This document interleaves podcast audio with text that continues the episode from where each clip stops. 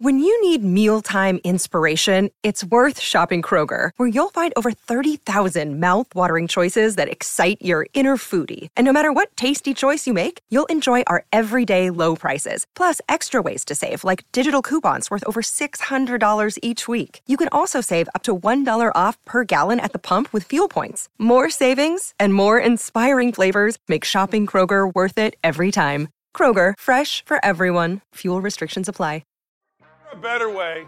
Is there a better way to start your day than by listening to some Tom Brady audio where he's dropping F bombs to his good friend Jim Gray, who asked him, well, he, he just asked him a simple question, Dylan. Let's hear from the GOAT, Tom Brady. Tom, you're leaving everybody guessing. Uh, you said you'll take your time. Do you have any type of a timetable as to what you might want to do uh, regarding your football career? Jim, if I knew what I was going to fucking do, I'd have already done it. Okay, I'm taking it a day at a time. I sense you're antagonized by the question. You're scratching. It's only the question scratching. that everybody wants to hear. You're scratchy. I appreciate your asking. Thank you. Oh, I'm high fiving Tom Brady and I'm high fiving Jim Gray. That's the way guys talk. I'm sorry. I know we're supposed to feel bad about things we said 20 years ago or 10 years ago or five years ago or yesterday or we cussed, we did that. Stop it. That's the way dudes talk. It is. Hey, Jim, if I effing knew what enough I was going to do, then I would. Yeah, that's what guys do. Now, I'm sorry. I'm sorry. You know, I was I was reading something. Pamela Anderson says Tim Allen flashed her 10 years ago. How many people has Pamela Anderson flashed? Honest to God, the world is insane. Guys are nuts. I'm not saying what he did was right or wrong. I don't know, but I know this. I've been flashed by women. I've dropped F bombs in meetings. I've dropped F bombs. That right. Can we play that again? I'm so fired up about this. This is just the way guys talk. It is. Tom, you're leaving everybody guessing. Uh, you said you'll take your time. Do you have any type of a timetable as to what you might want to do uh, regarding your football career? Jim, if I knew what I was going to fucking do, I'd have already done it. Okay, I'm taking it a day There at a you time. go.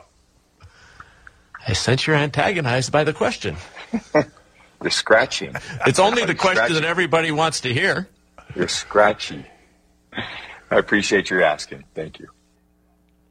Man, yeah, good for Tom Brady, good for Jim Gray. I mean, look, we don't live in bubble wrap. We don't. I'm sorry.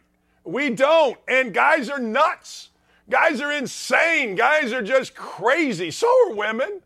Everybody's nuts, but we all, because of social media and cancel culture, we're all so daggone afraid. Oh my God. 20 years ago, can you, all right, I guarantee you, like five years down the road, here's my point. This is going to come back on Tom Brady. This is going to be like, oh, did you hear what Tom Brady said? Oh my God, five years ago, I cannot believe what Tom Brady said. Uh, oh, you know, okay. No, guys are nuts. What can I, guys will swear. I told this story before. I brought in a parent who was complaining about my swearing, and I said, Come on in here. We're going to go in the locker room, listen to your kid. This kid was MF in this, N word that, and nobody could see us because there was this little area where we could walk in. I go, Look, I'm just trying to speak the language. Now, I'm above it all mostly, but once in a while you got to drop the bombs to get kids to understand. Tom Brady just being a dude, and I don't care whether you like it, I don't care whether you don't like it. Guys are nuts. Tim Allen 10 years ago did this to Pamela Anderson. How many people Pam Anderson flashed? Just stop. I got stories upon stories of when I was single about eight years ago of what women. Stop! Just, I I don't care. It's the world we live in. People will swear, people will flash, people will do stupid things. Speaking of stupid things, the Dallas Cowboys. You got to see this. Like, look, I understand that the Dallas Cowboys, the Dallas Cowboys got beaten. I understand two touch or two interceptions by Dak Prescott. We all get it, right? We all understand. Two interceptions, not great. But do you have to be do you have to be heckled by your own people? Like, that's the question that I have. Do you do you have to be? Let's check out what the Dallas Cowboys official Twitter site said about Dak Prescott. This is this is not some fanboy site. All right? This is a Twitter site, the official Twitter site of the Cowboys. Let's read, shall we, kids? Dak Prescott gave away the ball twice in the narrow loss to the 49ers in a matchup. The Cowboys had a chance to win if they didn't again generate self inflicted wounds. Wow. Now, I got to tell you, if I'm Jerry Jones, I got to fire that person. Maybe Jerry Jones put it out there. But if I'm Jerry Jones, I got to say, hold on a second now. Now, I'm mad at Dak. I'm mad at the kicker. I'm mad at my, I'm mad at everybody. I'm mad at myself. I'm mad at the coach, the assistant coaches. I'm mad at everybody. But, but, we cannot be putting things like that out. I'm sorry, but we cannot. Those things do not need to be out in public from us. Of course, they're going to be in public. Of course, they are. The Dallas Cowboys are, quote, America's team. Turn on any one of these channels. You can go on down the line from ESPN to Fox to NFL Network. Every single channel will, at some point today, including us, talk about Dak Prescott and the interceptions that he threw. They just will. I'm sorry. So you don't need to do it from your own Twitter account. Can we put that out there again? Can, can, do you mind? I'm going to show you something in this. Not only did they put it out there, not only did they hashtag it, but on the bottom, Dak on loss to 49ers. Unacceptable, 100% on me. So they've got Dak admitting to what they wrote on top. Now, don't give Dak credit for saying 100% on me. You know, you don't, you get no credit for that. You know, it's like a player used to say, my bad. Well, yeah, I used to look at him go, yeah, who else would, who else threw the ball into the stands? I didn't throw it. He didn't throw it. Yeah, so you don't even need to say my bad. We all seen it. Well, it isn't 100% on Dak Prescott. Of course it isn't, but he is the quarterback. He is the easy target. He is the guy asking for millions and millions and millions and millions and millions. So, of course, it is going to be on him. And good for him for saying it. But when you act like an idiot, and we've seen this in other areas, you just don't get to apologize and everything's fine. You don't just get to say, hey, guess what? Nah, it's on me. Oh, well, then if it's on you, but the Dallas Cowboys, you cannot do that. Coming up, I'm going to tell you about an organization that would never do that, and that's the Cincinnati Bengals. Their center, Teddy Karras Jr. Jr., his dad, Ted Karras Jr., family friend, coach, national champion coach at Marian University here in Indianapolis. Great football player. He's going to tell you what makes Joe Burrow special and what's going on with the Cincinnati Bengals, and he'll give you an insight like you've never heard. Fran Fraschilla is going to join us, and we're going to talk some college hoops. You Indiana fans, we're going to talk nice about Indiana as we should. Then Armando is going to take us all the way across the NFL. Did you see this? There is a saying in the world that we live in, and it's a simple saying go woke, get broke. Or get woke, go broke. However you want to say it, it doesn't matter. I have a saying the stuff we worry about in this world the stuff we worry about fascinates me, right? The Kardashians fascinate me because we're so worried about the Kardashians. Well, M&M's apparently had a problem. M&M's went woke. M&M's, yes, the candy. You know, I have a story. Went to the M&M store, big right there on Times Square. I didn't know you just couldn't take a handful. I thought I'm in the store. You know how you pull it down, you put it back. I just grabbed a handful. Guy from the back goes, "Hey, you got to pay for those." I didn't know I'm that kind of stupid. My kids today will still laugh about that. They're like, "Dad, do you remember when you just grabbed M and M's?" I go, "Yeah, I didn't know." So M and M's, M and M's, the candy. Decided to, I don't understand, go woke with a green M&M. Who knows? Who cares? Look at this. This is a release from M&M's. Yes. M&M's on Twitter. America, let's talk. In the last year, we made some changes to our beloved spokes, whatever, candies. We weren't sure if anyone would even notice. We definitely didn't think it would break the internet, but now we get it, even a candy.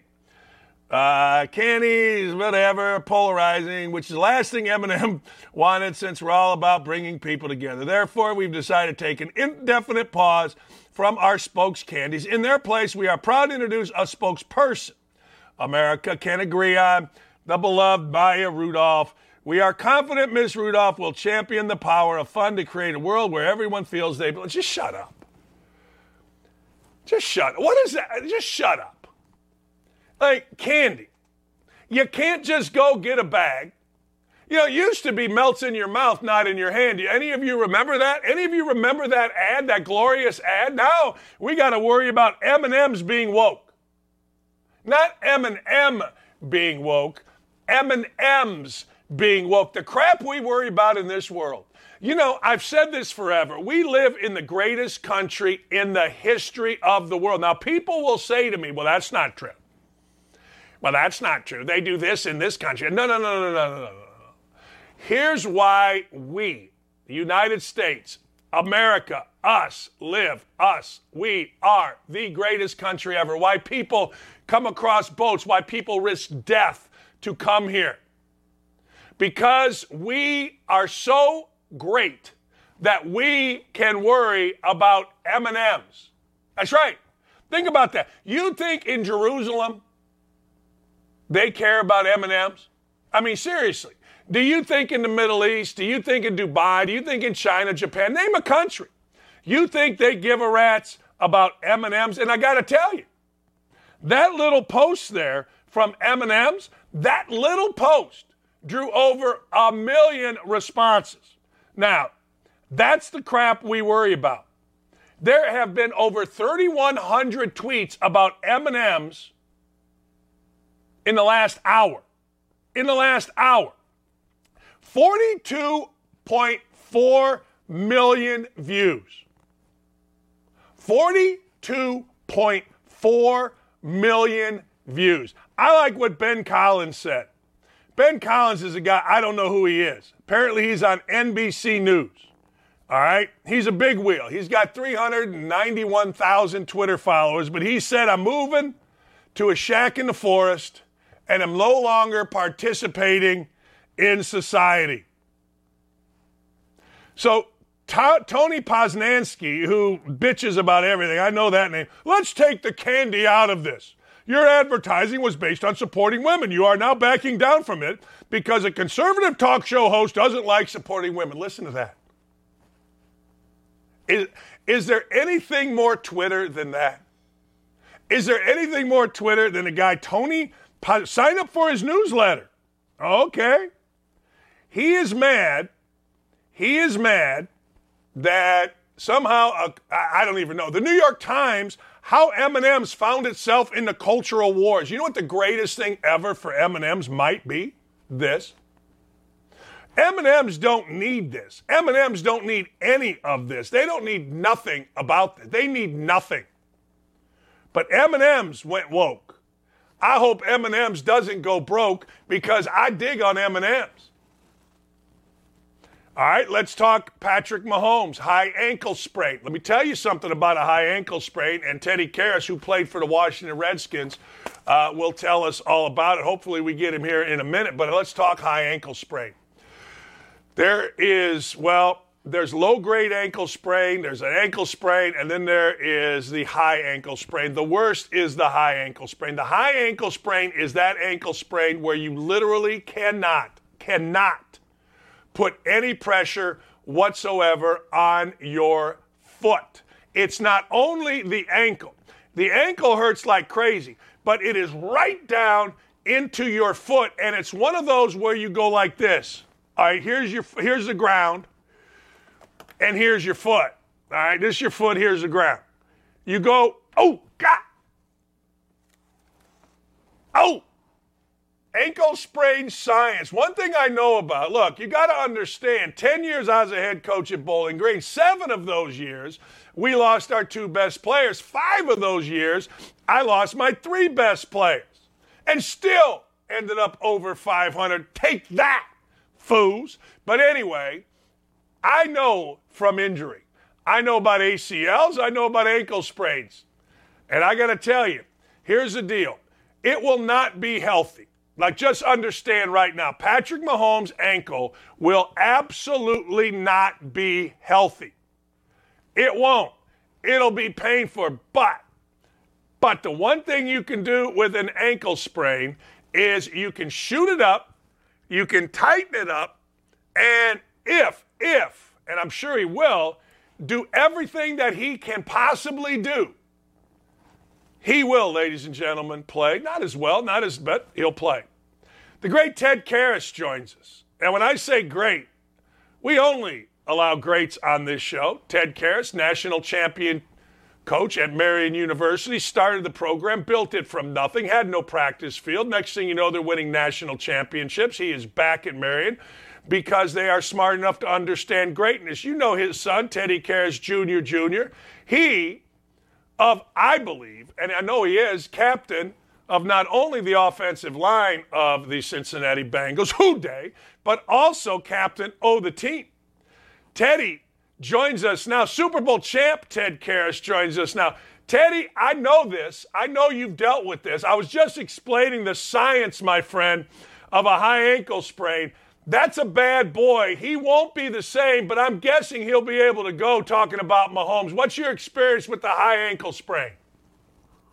Yeah, they're tough injuries, but this is the time of year that you have to tough them out. So, yeah, it's going to be, you know, a lot of guys are dinged up. It's the AFC championship, Lamar Hunt trophy on the line. It's go time. We got to all, we got to tough it through and, and play it best we can. Teddy, I want to go back to this summer. You, you came over, first time I'd really talked to you since your son went to Cincinnati, and the first thing you talked about was your son, Teddy Karras Jr. Jr., and his relationship with Joe Burrow and what a dude Joe Burrow was. Walk us through that, will you?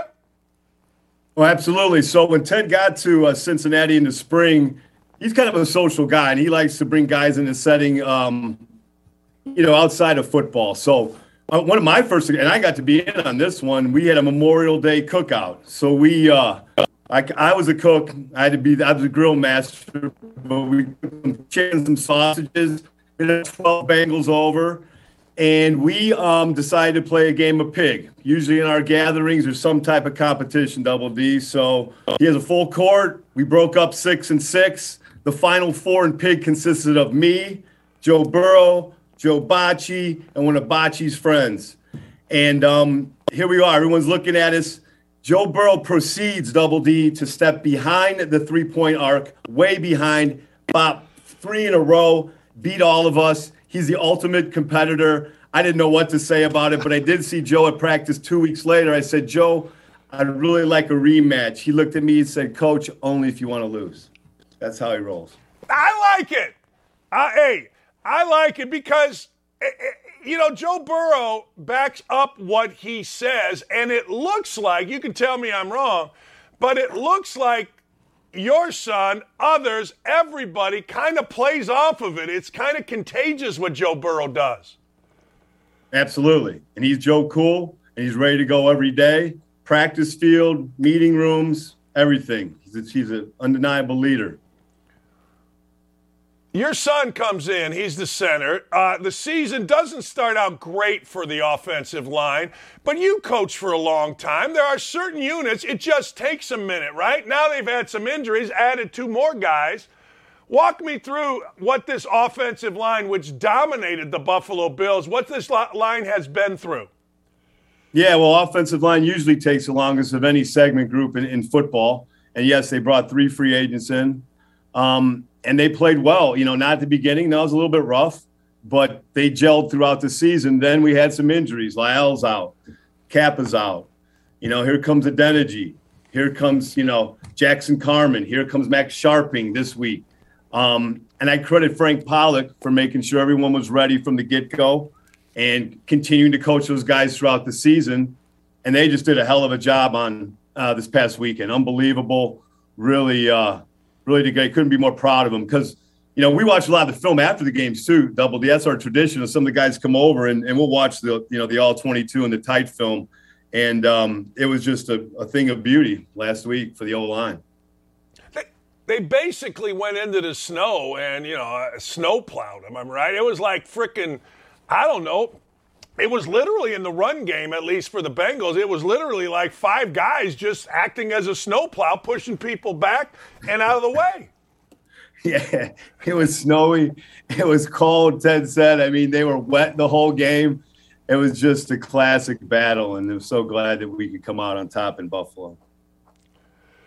For those of you that don't know, Teddy Karras, the name Karras is legendary. His father, Ted, uh, won a world championship with the Chicago Bears pre uh, Super Bowl. Ted won a Super Bowl with the Washington Redskins, and Teddy Karras Jr. Jr won a two Super Bowls with the New England Patriots. All right.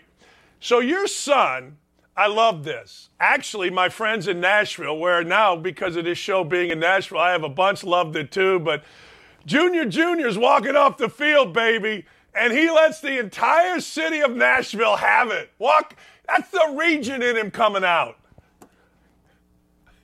That's of the region. I had a lot of former players say the head bob was a little for me, but um, but what but what happened there, Dan, was this. I mean, you know, they're going to kneel it out three in a row. All right, and you I've seen subsequent games. Other teams, there's a little bit of respect. We get you want to take one shot at us, but they took three shots low, and then Simmons going to come out at the last play with a punch to the face that landed. So Ted could not go back into the handshake line after that and let it loose. And actually, from that point forward, I don't believe Tennessee won another game. Wow. Wow. Yeah. That's yeah. I didn't I didn't realize that. There he is. No, There's the man right there. He was remember I, I told this story yesterday. You guys came over, Teddy's in the pool, and he's drinking like a thousand beers. And I looked at him, he's sitting in the corner, standing in the corner, and we're laughing. I go, hey, yo, you've been drinking beers for about three hours. Where are you peeing, big boy?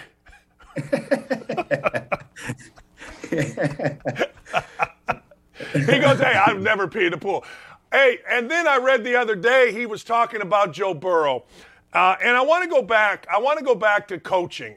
Um, you make Ted, who's a free agent, a captain. You got Joe Burrow. You know, the wide receiver is unbelievable, the whole deal.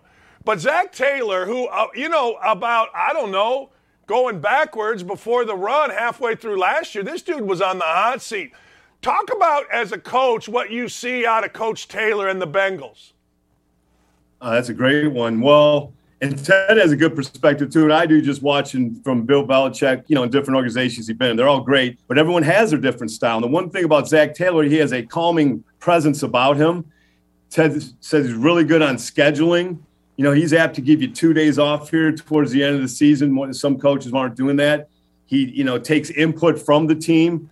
I just think he has this presence of calmness that I want to try to get towards as a coach because I've never really been that way.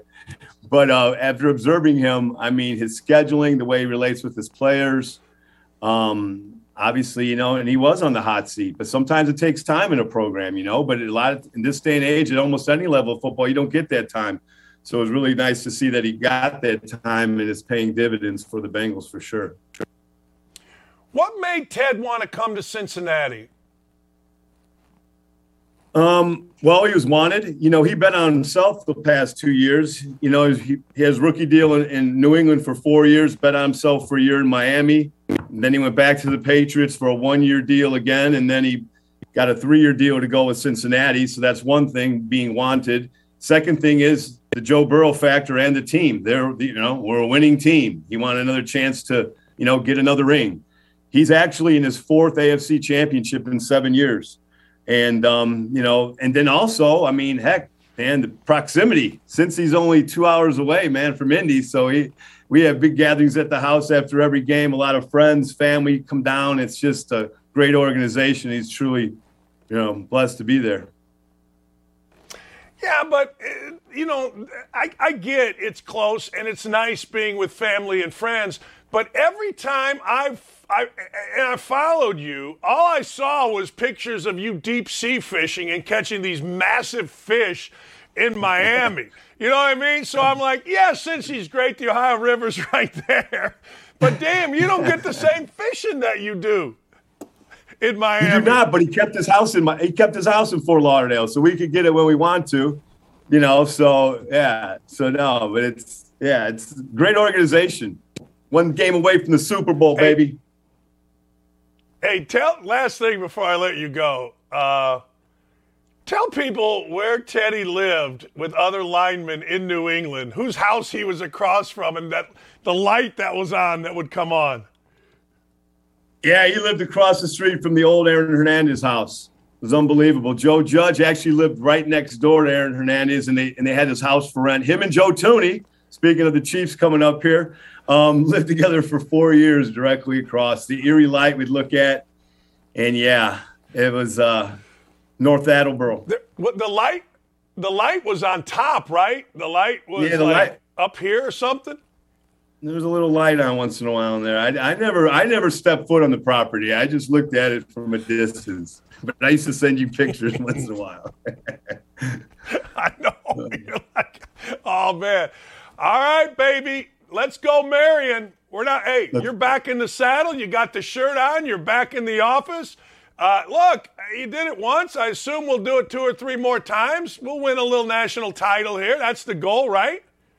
Well, that's the goal. Yeah, I think we created a monster back in 12. You know, we won the first one, they've won three. Um, another sports, another in football. So now that's the goal. It's a whole different world, though. Double D had nothing like this to sell on campus. They did an excellent job of upgrading facilities, weight room, training room, dorms. So I'm really fired up. Been here less than a month. Our recruiting class is going great, and I'm really fired up for the opportunity. Hey, man. Have a great weekend. I know you will. Good luck to you and Junior Junior and the whole crew, man. Thanks for coming on, Ted. Appreciate you, my friend. I appreciate you, Double D. We'll talk soon. All right. That's the great Ted Karras Jr. His dad, legend. The Karras name, legend. Alex Karras, Ted Karras, Teddy Karras, Super Bowl champs, like all of them. I don't know if Alex won. I don't think he did. But then you heard four years out of six, Teddy Karras Jr. Jr. in the AFC Championship. And it's no look, these guys are leaders, man. These are tough dudes. These are personality guys. These are leaders. And if you're a kid and you want to go play college football, you got to check out Marian University here in Indianapolis. There's unbelievable things going on. And my friend Ted Karras Jr., he started this. I mean, he was practicing where they didn't even hard. I don't even know if they had a field. He was down by some river. He's getting, you know, players got to remove rocks, and next thing you know, he's such a good coach and recruiter and tactician that he ends up winning a freaking national championship from a place that had nothing. Those and this is what I like. Coming up, I got more headlines for you. Fran Fraschilla is going to join us. Armando's going to join us. I got to tell you, there's some of the craziest stuff that's going on in our world right now, and I'm going to hit on it when we come back. Man, I'm fired up. Sack the hell up and don't go anywhere. Don't at me. We'll be right back after this. You know, it's interesting. Daniel Snyder is selling, or at least starting the process with the Bank of America to sell the Washington Commanders. I don't know if you saw this, but Omar Moreno, or the Moreno family with the Los, Los Angeles uh, Angels had started the same type process, but backed off yesterday and said, look, we're not going forward. Clay Travis, our leader, our, leader, our hero, our sensei, made an interesting deal.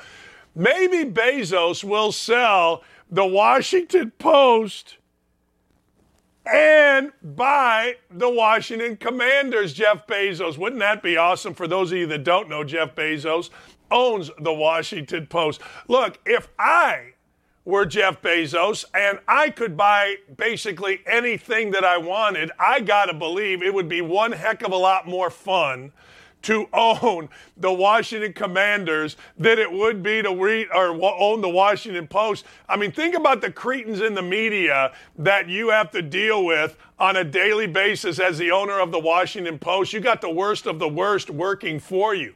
I mean, let's make no mistake about it. There is nobody, are nobody in the world that is worse than media folk, particularly print writers, my lovely wife. Uh, the deal is simple. If I'm Bezos, I don't know if I want to sell one for the other. I don't know that it's possible that I could keep one, but I do know this, and I will say this until I drop dead. How much fun would it be to own the Cubs, the Commanders, the Philadelphia Eagles, the Philadelphia Phillies, the Pittsburgh Pirates. I think it would be so much fun. If I were Jeff Bezos, I would do one thing and one thing only. Two things. One, I'd buy. Two, I'd sell. I'd buy the freaking Commanders and have a great time, and I'd get rid of that newspaper. As uh, Jim Banks said, newspapers are a dying industry. You can't read them, you can't believe them, you don't know them. So get rid of the Washington Post and buy the Commanders, Bezos, or keep them both. Hey, what the heck? It might be fun. Karine Jean Pierre puts her foot in her mouth trying to defend Biden over classified documents. Now, I have respect. Maybe I'm the only one that isn't a liberal that has respect for Ms. Pierre. I'm going to tell you why. Jean Pierre. Because that's my dream job. I- I'm not going to lie to you. This job here is the best job I've ever had. But if they called me tomorrow, and there's very few jobs that I would do this, like if they called me tomorrow and said, hey, we want you back as an analyst on ESPN. No, uh-uh. Look, you could only do radio. I already made that decision. But if they said you get to be the press secretary for the President of the United States, those of you that are longtime listeners to my show know my answer to that. That, ladies and gentlemen, is my dream job, period. There was a time going back, Marlin Fitzwater et al., that I could name you in order. In fact, I'm dying to get Ari Fleischer on this show. I'm dying to get Fleischer. He's like my hero. We read a tweet from him yesterday. So, Jean Pierre, I'm, I'm like, all right, all right, all right. I got respect for the job. I always wanted to tell Helen Thomas, sit your little. But you cannot continue, I would not continue, just simply lying about what in the Sam Henry is going on in this country. Let's take a little listen. And we got two videos back to back from Miss Jean Pierre. Uh, another question on the documents. Um, you have said, though, from this podium many, many times over the last two weeks that this president takes the handling of classified material very seriously. And yet we continue to learn about more documents being found and discovered at his home, including now some that go back decades to his time in the Senate. So why should the American people believe that this president takes classified material seriously and the handling of it? Look, the president, the American people heard from the president directly on this when he was asked by your colleagues at least twice now about um, about how he sees this process. And he was very clear with, with, with, the response of what we're currently seeing. And he says, I take this very seriously. He said, I didn't know uh, that the documents were there. Um, and look, I think as it relates to the American people and the president standing with the American people, uh, it is going to be uh, up to them to decide uh, how they see uh, this president. Look, this is a president that came into office, 9 million people had lost their jobs. The unemployment rate was 6.3%, and hundreds of thousands of small businesses had closed their doors. And in the past two years, we've created nearly 11 million jobs. The unemployment rate is at a record low at 50, uh, 50 year uh, record low. In the last two years were the best years for small businesses applications on record. We talked about that last week, just from here. Uh, the president has built the most significant legislative record uh, since LBJ. Let's not forget, there's a CHIPS and Science Act, the bipartisan infrastructure legislation. I just walked through what he's going to see next week uh, when he's traveling uh, to Baltimore and also New York City. The Inflation Reduction Act, which is going to deal with lowering costs. So the president has been in office for the last two years focusing on the American people. Here that has been answered for my colleagues. Anything else? My colleagues are my colleagues going to speak to all of you in just a few minutes, a few moments, and uh, you can ask more more intel in detail. One thing questions. you just said. You just said the president said that he did not know the documents were there. I'm not actually sure he has said that that clearly. Are you saying the president did Well, he said he was any of the surprised. He said he was surprised. Any of the documents. He said he was surprised. I'm just going to leave it there, and I'm going to refer you to the White House counsel's office. He, I'm just repeating what he said, and he said. what you just said. You said he, He did not know said, the documents were he there. said he was surprised. It's glorious. Like, you don't answer the question. You talk about an economy that you ruined, and now because, well, the American people will always build back, now you're a hero for building it back. I saw yesterday our boy Biden put out, well, you know, gas is down, really? So you, what's the right word? Blame it on Ukraine, Putin. When it goes up, you take credit when it comes down, but it's not down to where it was before you took office. Inflation isn't close. People are losing their ass. $800 per person you lose almost every day. I think it's absolutely delicious how this lady, the press secretary, gets up every day and has to defend this clown show. Honest to God, I think it's glorious. It is a skill that I think I have. I do. I think I possess the skill. Now, once in a while, I'd be like, yo, Prez, you're going to have to get rid of me because I can't go with that. I used to tell Bobby Knight that, yo, come on now. I mean, let's come up with a better plan here if we're going to BS the troops. I mean, let's go. But you got to admire that she stands up there every day with her soft little voice and lies like hell. Good for, hey, look, that's the job. And that's the job I want. She's trying every day. She's working it every day. She's hustling every day. People are infuriated by her. And good for her. She's trying, man. She's working it. And I like it every day. I get a kick out of it. And then people lose their minds on it. What are you losing your mind for? That's her job. Athlete trouble. Now, I'm probably going to say something here that's going to make people mad, but first, let's look at Michael Porter Jr. Michael Porter Jr. came out of college, and he's been pretty good in the NBA with the Denver Nuggets. His brother, Coban Porter, was arrested over the weekend.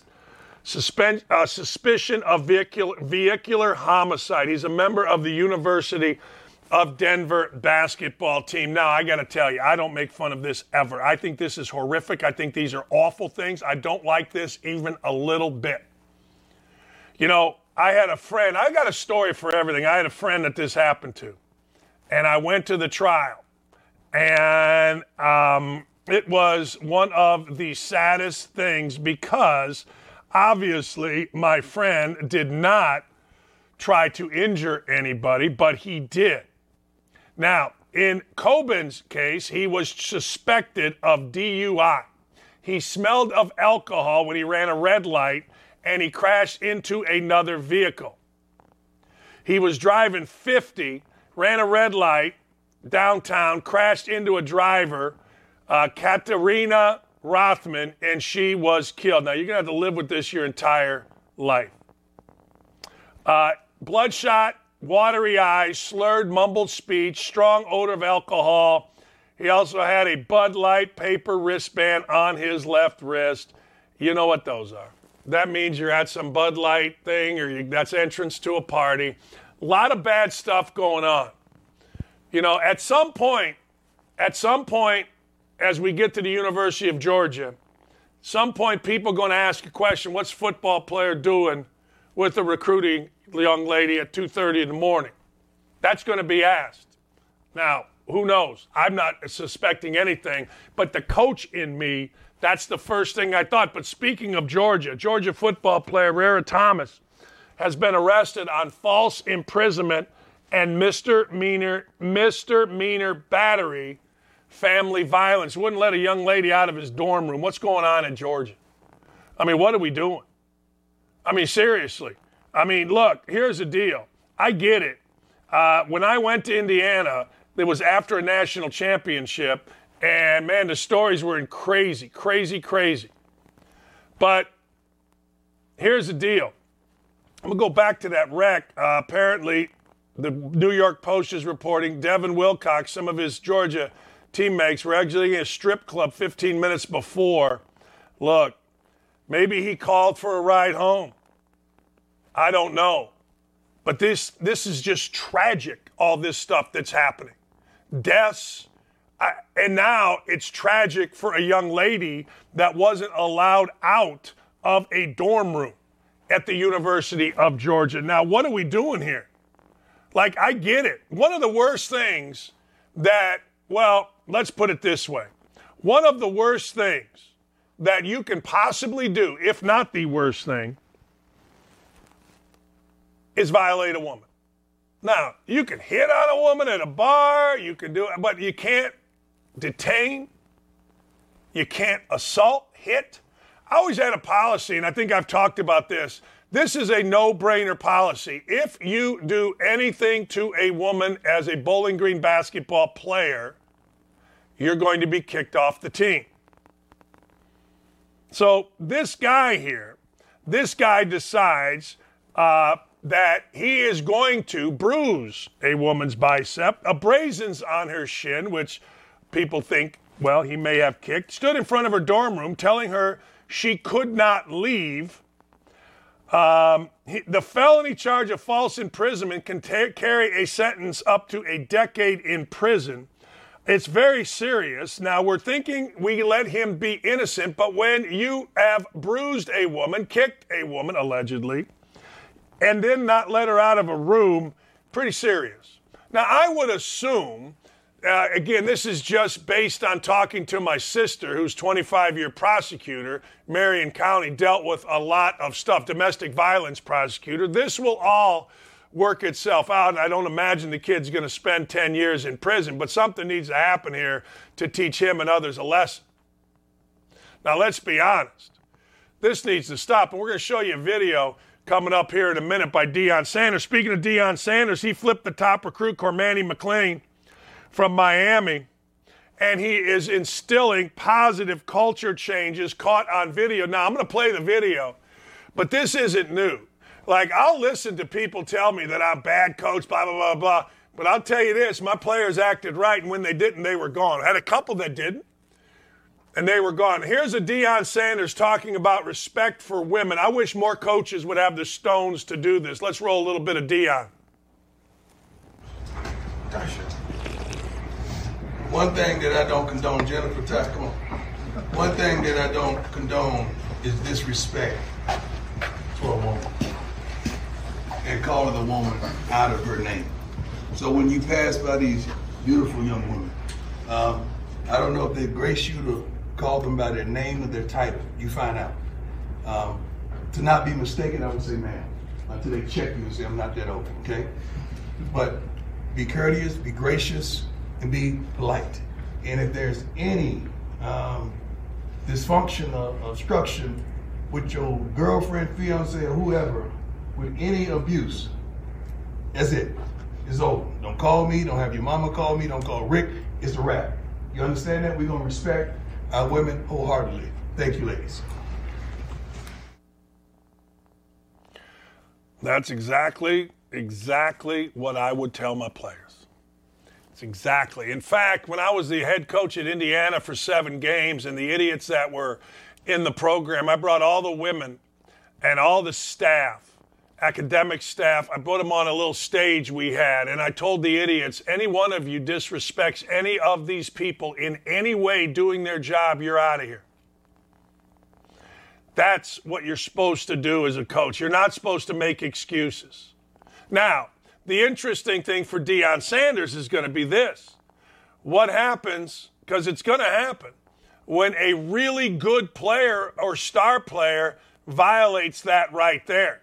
That's why a lot of college coaches don't put rules on. Coach Knight always had two rules. One, don't respect me uh, or the program. That's one. Two, don't respect your family. Don't disrespect your family, excuse me. So what happened was he left that open, right? He left that open and ambiguous. So what if that was disrespectful, I can punish you. But when you make steadfast rules, now it's going to be interesting for Coach Prime. What happens if, if or when, if he's there long enough, it's going to happen. I liked what he said. Don't even call me. We had a player at Indiana, got involved in a hassle. I'll never forget. Got an all night flight back. First thing, phone call. So and so, I'm not going to say his name because he's turned out to be a great dude. But he got in a hassle with a girlfriend. He was in jail. Called Coach Knight. He said, he's gone. He's done. Goodbye. Goes, get well. He didn't say that. He said, give me the facts. Let me talk to the cop. Let me find out what happened. Done. Now, people are going to say innocent till proven guilty, maybe. But you have the standard is the standard, right? The standard is the standard. And so many of these programs go, well, you know. I mean, how about compare what, De- what Deion Sanders did right there with what Nick Saban did? With the wide receiver who smacked the young lady for no reason at all. Compare those two. Uh, Nick Saban played the guy who hit a woman the next game. Why? Because Nick Saban doesn't care about hitting a woman. It's just like Steve Kerr doesn't care about violence in the workplace. They don't care. Here's the deal it's easy to say stuff. Easiest thing in the world and everybody knows how to do it. Everybody. But the truth of the matter is, what happens when you're really put to the test? Saban showed himself to be a phony, a fraud. Kerr showed himself to be a phony or fraud. See, unfortunately, guys like me that showed themselves to be real and kicked guys off are now doing shows out of their basement. Ah, but this is better. At least I always look in the mirror and never lose a moment's sleep. Compare that with frickin' Nick Saban. All right, this I like. Uh, Derek Wolfe killed a large mountain lion in Colorado. Derek Wolfe is a former Broncos tight end. Now, this mountain lion had been a pain in the rear end in his neighborhood or among people. So, what did Derek Wolfe do? Derek Wolfe said, uh, No, I am going to kill you. You are not, you are not going to, no, bother me. And of course, trolls attacked him. A 200 pound mountain lion was killing women's dog, living under her porch, a 200 pound mountain lion. Now, what you think about that just for a second? And little trolls are mad at him. Good. Good for you, little trolls. God bless you. Be mad at Derek Wolfe. There's a picture. He said, I'm going to eat him. People are mad at him. You know what? God bless you. See, we need more heroes. You know, I'm so tired. There's a video going around, and we're not going to show it, of a bunch of idiots in Chicago going around killing people. That's who you should troll. You should troll the mayor of Chicago uh, saying, Why are you allowing this? You don't troll a guy who killed a mountain lion that was eating dogs, taunting a community, not taunting, uh, ravaging a community. But hey, in our world, that's what we do. It's peak Twitter. Well, you know. Yeah, yeah, you know. I mean, uh, he killed a mountain lion. I love the fact that he said, Yeah, not only am I going to do it, I'm going to eat it. He hunted it down and killed a mountain lion. God bless him. God bless him. Interesting news, not surprising news. You know, you go, you coach, you get fired, you go to Alabama and coach, and you get cleansed. Holy water gets doused on you. You go into the baptism bin they baptize you. Bill O'Brien is the next man to do this. Bill O'Brien, great coach by everybody tells me, went from Penn State after the Joe Paterno mess. He went to, excuse me, the Houston Texans, did pretty good there. Got rid of DeAndre Hopkins. The media went nuts. The mad crapper gets him fired. The team is in disarray. Where does he go? He goes to Alabama, where he does well, wins a national championship, does all good stuff. Now he's back with New England. Now he's going to be the offensive coordinator. And I got to tell you, it's a year too late. It's a year too late. This should have happened last year. You can't have old pencil neck Patricia be the guy calling plays when he's a defensive coordinator. New England was a mess. It didn't matter what Bill Belichick said. See, here's the deal Bill Belichick, without the physical abuse, is going down the same, same, same road Bob Knight went. Bob Knight at Indiana thought he was smarter than everybody, and he, ladies and gentlemen, didn't hire guys that would coach. He hired old friends. Belichick's going down the same road. Well, that's not actually the road. The road is he thinks he's smarter than everybody. Knight always thought at the end he was smarter than everyone. Well, guess what? Other guys wised up. Belichick thought he was smarter than everybody. We don't need an offensive coordinator, Belichick said. We don't need that. What we need is what I got. Oh, okay.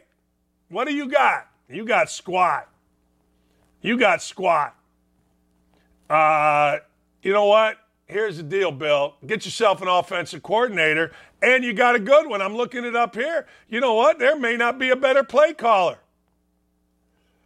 You know what I mean? There may not be a better play caller for Bill Belichick than Bill O'Brien. He returns to a, a job that he had when they won Super Bowls. Now, here's your problem.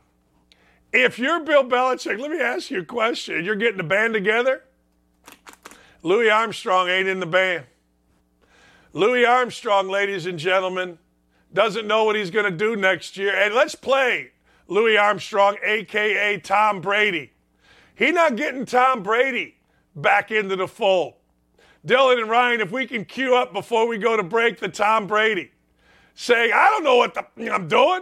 See, he's getting the band back together. He's the Blues Brothers. He's going all around Chicago, but he doesn't have Aretha Franklin. Now he does. It would be like our guy, your guy, Bruce Springsteen, and he doesn't have the big fella back playing the sax. You can bring the band back, but if you don't have the star, it ain't no good. It's like, do you like Van Halen or Van Hagar? I like Van Halen. I like David Lee Roth, that knucklehead. Sammy Hagar, he can't drive 55, all right. But it ain't Van Halen, baby.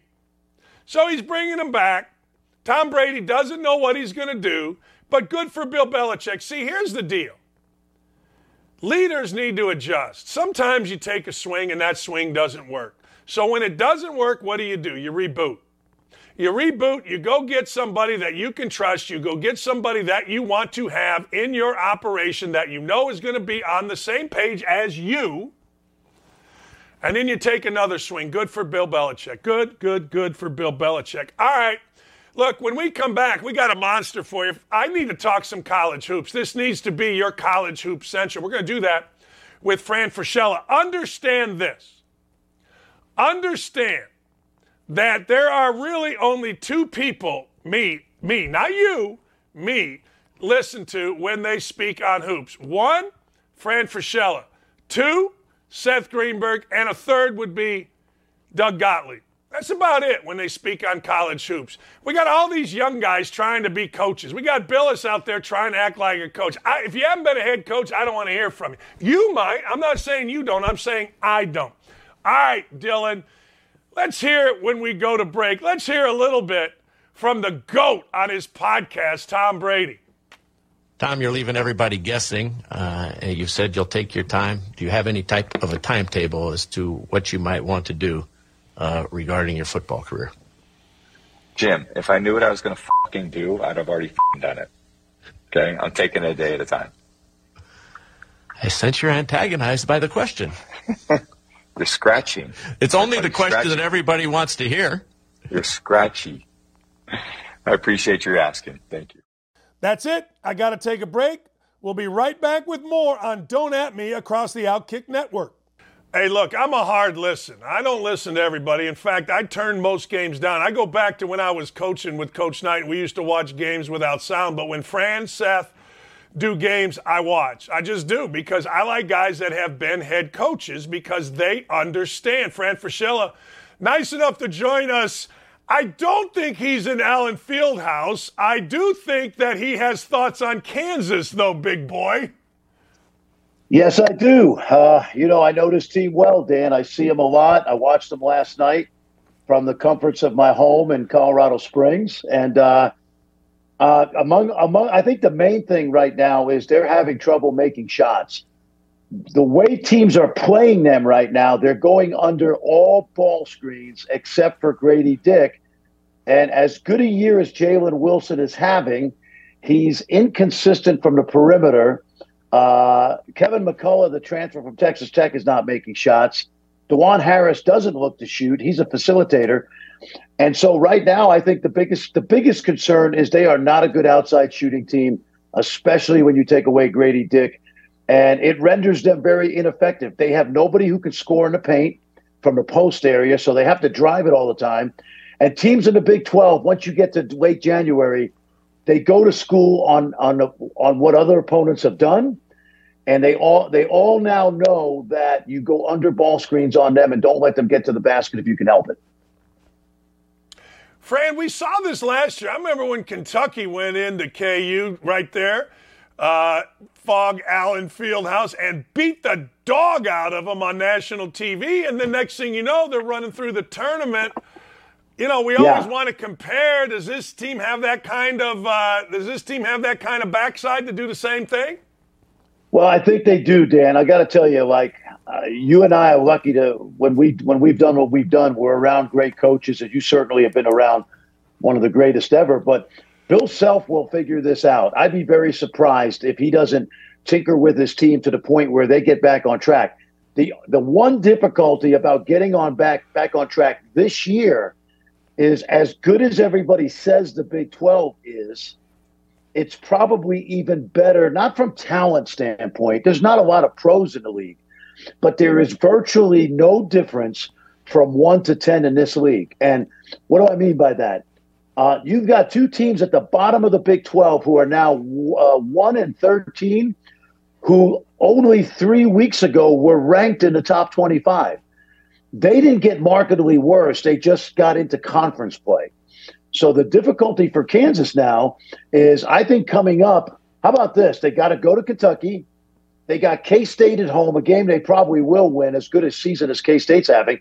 And then they got to go to Iowa State, a team that was picked eighth in the Big 12, who's now a top 10 team. So Bill Self will figure this out. There's still a lot of talent there, but it's a little different getting the ship straightened out in a year in this league because of the balance of the league. It's incredible. Yeah, it really is. And it's fun to watch. I mean, you mentioned Kansas State. Hey, I love what the coach said to his fans. We'll give you one court storming, and then we're going to expect to win every night, right? Well, oh, it's amazing. You know, it's funny. Uh, I've been around the Big 12 for nearly 20 years, and I watched when Scott Drew was a quote bad coach. And if he was a bad coach, that means that means Jerome Tang was his bad assistant. You know what I mean? And as I watched Scott Drew actually improve as a coach, which he did, uh, by the way, a Butler University grad, tennis player, um, and obviously the son of Homer Drew. But when I watched him over the last 10 years, it's remarkable to see a coach improve that way. I would say a, a guy that kind of comes to mind that way is Jay Wright. Jay got markedly better over the last decade, and the proof's in the pudding. But Scott Drew and Jerome Tang truly became great coaches.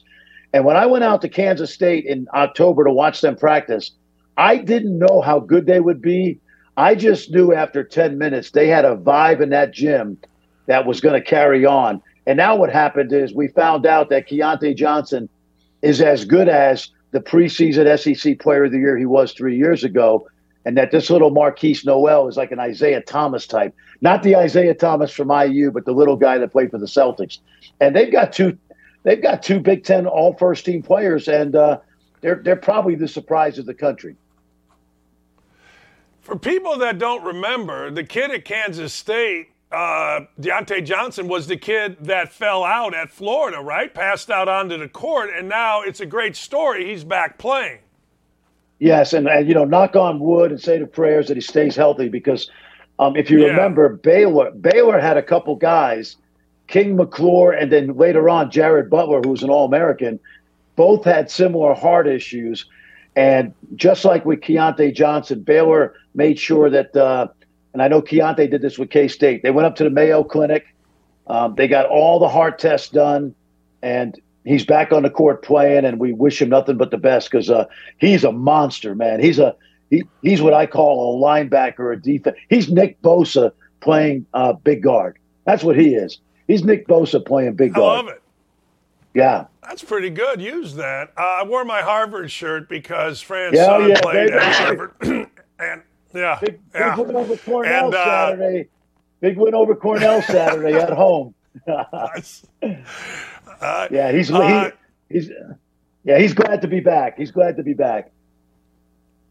it just makes you smarter when you walk around Harvard's campus. Like you just, you just, you know what I mean? And you and, and for, for the two of us, that's really important. By the way, you know, I, I leave Harvard after a couple days, and I'm uh yeah I, I feel like I can match wits with anybody from an intellectual standpoint. Now I did I did go to BC. I went to BC Brooklyn College.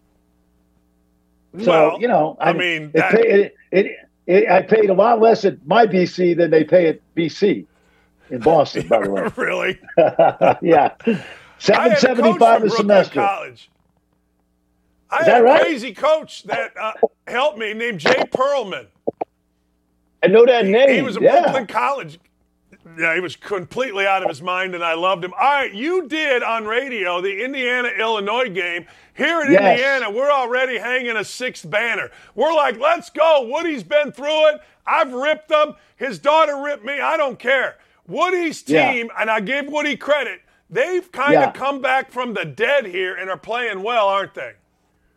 They are, and and you know, obviously, obviously, they were seven and zero when they were full, right? When they were healthy, Dan, uh, with Xavier Johnson and Race Thompson. I went over to Illinois uh, last week and did the game on Westwood One Radio, and I have to tell you honestly, Trace Jackson Davis is as impressive as a player uh, as any guy I've seen this year. I've seen Drew Timme, you know, I've seen UCLA, I've seen Kansas, I've seen. I think most of the best players in the country. Brandon Miller from Alabama is a special freshman. Uh, you know, Jaime Jaquez. This little kid, Kendric Davis, remember him? He's the best point guard in the country, the kid from Memphis. He's a monster, and nobody's really talking about him. But I was so impressed with Trayce Jackson-Davis and the improvement he's made over four years. I'm going to be shocked if he's not in a, an NBA player and in somebody's rotation. Like, he'll go in the second round idiotically, the way Jalen Brunson went in the second round. And then all he'll be is like the Cam Johnson kid at, at the Phoenix Suns, different kind of player, but everybody mocked the Suns for taking him so high. I was impressed with Trayce. Uh, he's got a good motor. He's got great feet. Uh, he's got a lot of touch around the basket. He's got a quick first step. And I was really surprised Illinois didn't double him the, way the rest of the Big Ten uh, doubles him because he was like 16 of 19 that night. Um, unstoppable. I'm impressed with him. I really am. And I think their team is still flawed um, because there's still a lot of uh, you know question about whether they shoot it well enough. But if I don't know what Xavier Johnson's uh, status is, but I think whole, at least whole, healthy, they can be as good as anybody in that in that league, except Purdue, who we both know um, they have the magical formula. You know what the magical formula at Purdue is, Dan? They, uh, it's called Matt Painter. Matt Painter. That's the magical formula. As good a coach as there is right Let now in the go to- country. Let, let me go to Purdue for a second. You know, I'm watching them play Michigan State, and they've got the ball. They got to go to length of the court. They got 10 seconds. But I'm telling you, coach, they executed, and I'm sure you saw it. They got the ball to Edey. He just flipped it in. It was incredible, the execution down the stretch. And they're different. They run motion some, but they, they use a big guy who isn't the quote modern big guy. He's the old school big guy, uh, Zach Yeah. and he might be player of the year in the country. Well, I think he's the front runner right now. There's no question. I mean, he's uh, you know, somebody said it. I can't remember who it was. It might have been my friend Jon Rothstein, but uh, I think he hit it on the head when he said Yao Ming.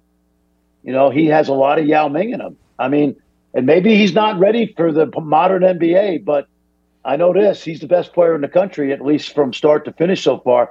And the thing you love about Matt Painter and Bill Self is so good at this too.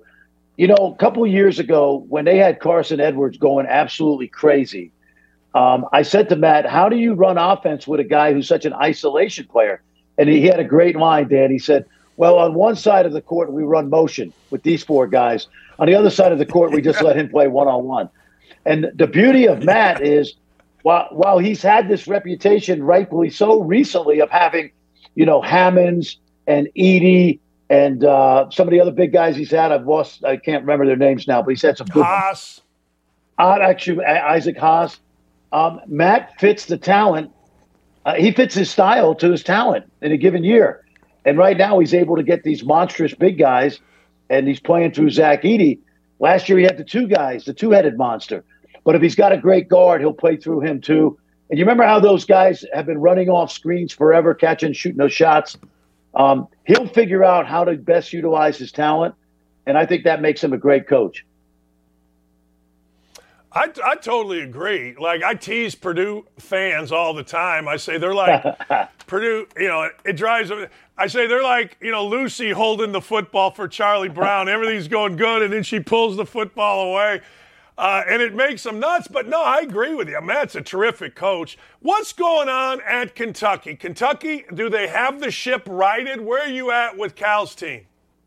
Well, I think they've fixed. I think they've. I think they've figured out from what I could tell from a distance that, um, you know, uh, the whole is always greater than the sum of the parts. And sometimes you think the parts are better than the parts really are, and they're not. You know, like they've got some, you know, like Jacob Toppin is a nice player. He was kind of under recruited. He started his career at Rhode Island. Antonio Reeves came, as you know, came from Illinois State. Uh, Sahvir Wheeler was a transfer. Uh, Joe, uh, TJ, uh, CJ Frederick was a transfer. I don't think their talent is great. I, I, don't know who the pro is on their team. It might be Livingston, the freshman. Cason Wallace is a really nice freshman from Dallas. But what I do think has happened the last couple games is um, they figured out like if we don't play together, uh, and going to Tennessee was a hell of a win.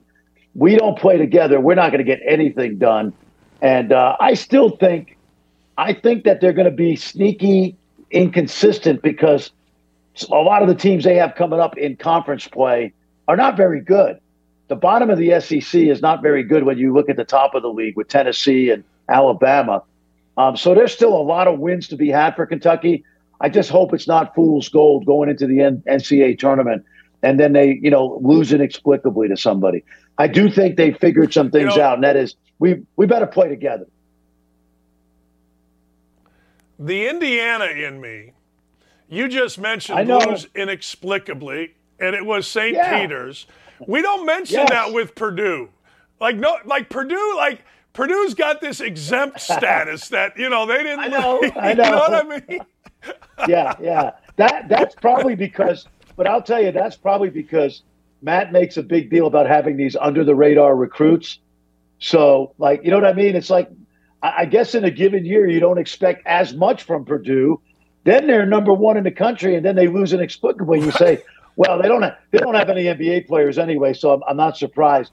Where when Cal does it, he's got five high school All Americans, so Matt gets the pass. He gets he does get the pass. Right. um, how good's Houston? How good's Kelvin's team? They're really good, but they're not as good as everybody thought. Like they're really good in that you can count on them to play hard as hard as anybody. But um, and they've got a really good freshman. The kid Jarace Walker is really a, a throwback, old school, tough, hard nosed kid. Um, and I, I felt, and I'm a, I just thought all year, and they're still 18 and two, by the way. You know, they haven't fallen off the cliff. I just think, I, I just think that they're they're not as good. Their talent is not as good as what the record and the ranking is. And I think Kelvin would be the first to tell you they've got a lot of guys that were under recruited and they play their ass off and they're gonna uh, they're gonna be in a fist fight with you every night. But I don't think they have the best talent in the country.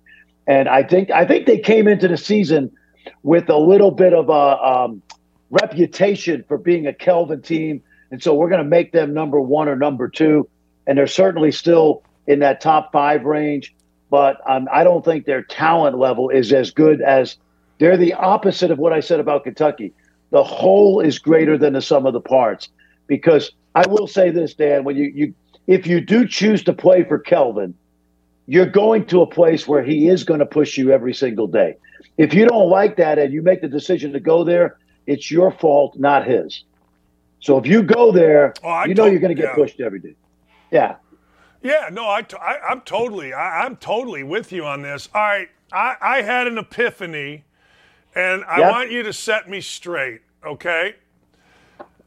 I is Please. the West Coast Conference getting a lot better. The coaches, uh, Herb Sendek's doing a hell of a job. I understand it's Gonzaga's league still. We saw him lose yeah. at home, but I'm looking at Santa Clara. I, they're bringing in some coaches in that league.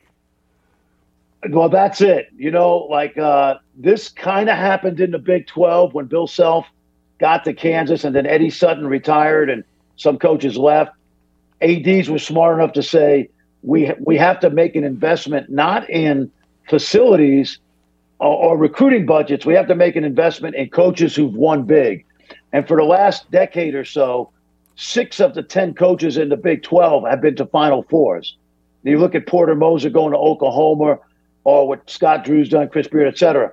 And I think that's happened to a large degree in in the WCC. Like uh, you mentioned, Herb Sendek, BYU comes into the league. You know, uh, this, there's a really good young coach at Portland, uh, Shantay Legans, uh, and I think the uh, Lavins at you uh, Lavins at uh, San Diego might not be the best coach ever, but he's got experience of going to the Sweet 16.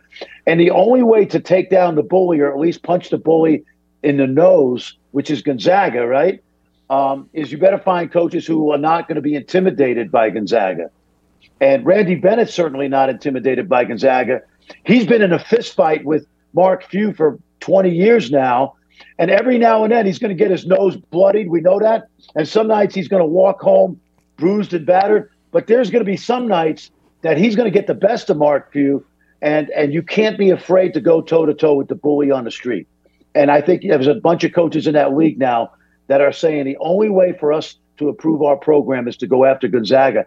And frankly, Dan, they're not as talented Gonzaga as teams we've used to seeing at Gonzaga in recent years. And they're still and they're still 17 and 4.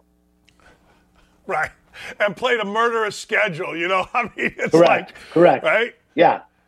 Yep. Hey, I have one of my former college roommates is uh, analyst uh, for Tennessee or Texas football, and he's the he's the most popular anchor down in Austin on the NBC affiliate. He's been there 25 years, and he tells me that. Boy, a lot of people, particularly in the media and a lot of fans, want Rodney Terry to be the head coach of the Texas Longhorns. From where you're sitting, covering the league, covering all of this, what's going to happen with that job? He's um, first of all, he's a he's a good guy, a really good human being, a good coach. Left a head coaching spot, obviously, to go back as the associate head coach. Um, right now, it's January what twenty second, twenty third, twenty fourth. I can't remember. Twenty third. Um, he's got a two month interview. He's he's in the middle of a two month interview, Dan, and and uh, I think he's nine and two. Uh, and someone asked me, would Chris Beard be ten and one or 11-0? Probably not probably be nine and two. And so what I think is Rodney, and by the way, he's got two aces in the hole, okay? Two of the top 25 players in the country uh, who've signed next year. And I wouldn't make a decision based on what a recruit says. But he does have two kids who say, I'm still going to Texas if Rodney's the head coach. Now, the reality is the athletic director who worked at Arizona um, when Lute Olson was going strong and hired Jamie Dixon at TCU, he wants to hire a big name. There's no question and he would love to do it. But I think he'd love. I think he would trade off hiring Rodney Terry if Rodney got him to a Final Four, than hiring some big name coach who may or may not get the job done. So Rodney is in the middle of a two month interview. And at worst, Rodney's going to be a head coach somewhere next year because he's doing a nice job. I will tell you this my Texas friends don't like this. It is not a basketball job. And everybody who's down there knows it. It's a Longhorn job. When you win, they love you. They love the Longhorns. And they don't know why an inbounds play works, okay? No, now, unlike Indiana Purdue fans, they can tell you why the zone offense is terrible. They can't do that at Texas. They, they know you shouldn't be throwing deep in, uh, on cover two, but they don't know basketball, okay? and so um, if you take that job as a as the big name, Nate Oats or John Calipari, you are going to a place where you are number two forever, forever, and that's okay. Chris Hol- Chris Holtmann is fine at, at Ohio State. Rick Barnes is fine at Tennessee. Billy Donovan was fine at Florida. When I coached at Ohio State, nothing better than a Saturday afternoon in the fall, taking those those uh, recruits to a football game. And if the next coach can accept that, and you can accept being paid less money than the football coach, great job because not a lot of people care. In the meantime, Rodney's got a two month job interview. You know, going back, I remember when the Final Four was in Indy. Mark Few and I were having a beer, and they had just, I think they had just hired Kelvin. And I said, You know, you always wanted to be a high school coach. I said, You ever imagine you'd turn down millions to be the head coach at Indiana? And you know what he said? He goes, Oh, he goes, No, I never imagined it, but you people are crazy. He goes, I don't need this aggravation. He goes, Look around. And then Sampson, when I worked for him, Fran, he was telling me, he goes, Look, the Oklahoma is an unbelievably great basketball job because you got every facility you want, great recruiting base, and yeah. nobody cares until after football. he goes at Indiana, we got we got 18,000 for Chicago State on a Sunday in November for So I get what you're saying. Speaking of that, what happens with Chris Beard? Walk me through his future as it pertains to basketball. Well, listen, I watched uh, who, who is it? Uh, UFC. What's his name? White? Dana White? What's his name? Who's the guy? That, yeah, yeah, yeah. Dana right? White. I, yeah. Uh, what what he did? What he did was terrible. Um, obviously, we don't condone that in our society right now. But I also thought, and and I hope it came from the heart. Right? He got up there and owned it, and you know said it's going to affect him the rest of his life.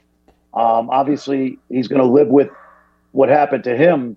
Uh, but I, I, I was impressed, at least from a standpoint of him owning what happened. You know, and I think with Chris Beard at some point in time has just got to make himself, if he wants to coach again, um, I think he's got to come out in public and explain what happened and and hopefully move on from this. And he's not going to get hired by 80% of the athletic directors in schools out there. But I think somebody will take a chance on him if he's contrite and you know tells us what happened. And and I think we're a fairly forgiving society for the most part. It's probably changed in recent years because of the idiots on Twitter and the media. But for the most part, I think that uh, uh, the, the, the average American is a forgiving person, you know. And uh, if if Chris will come out of I don't want to say hiding, but because uh, that's not right, but at the right time and explains what happened and said, "I'm really sorry for what happened. It's terrible. My girlfriend and I have talked about it. We've made up. We've spent a lot of time together getting right. And uh, if there's any way I can ever coach again, I'll be a I'll be a better person." I, I, think that's the world we live in in America. And if that happens, he, he has a chance to coach again. But it's going to take, uh, you know, it's going to take him first, and then a, a school, a president, athletic director that said, "Hey, you know, we've talked to him, and we feel like he could win us games because let's be honest, he's a great coach. But we all we want to make the we want to get we want to he's got to get right with uh, with himself and uh, I think the public when he comes out and explains what happened." people don't understand, but my man here knows more about the modern world of politics than anybody you're going to see on any of the networks. I'm not going to put him in a bad spot because, well, you know, sometimes the people you work for don't want people. But I do want to yeah. ask you, as a political science major, I do want to ask yeah. you, what, what was your take on the uproar over Tony Dungy?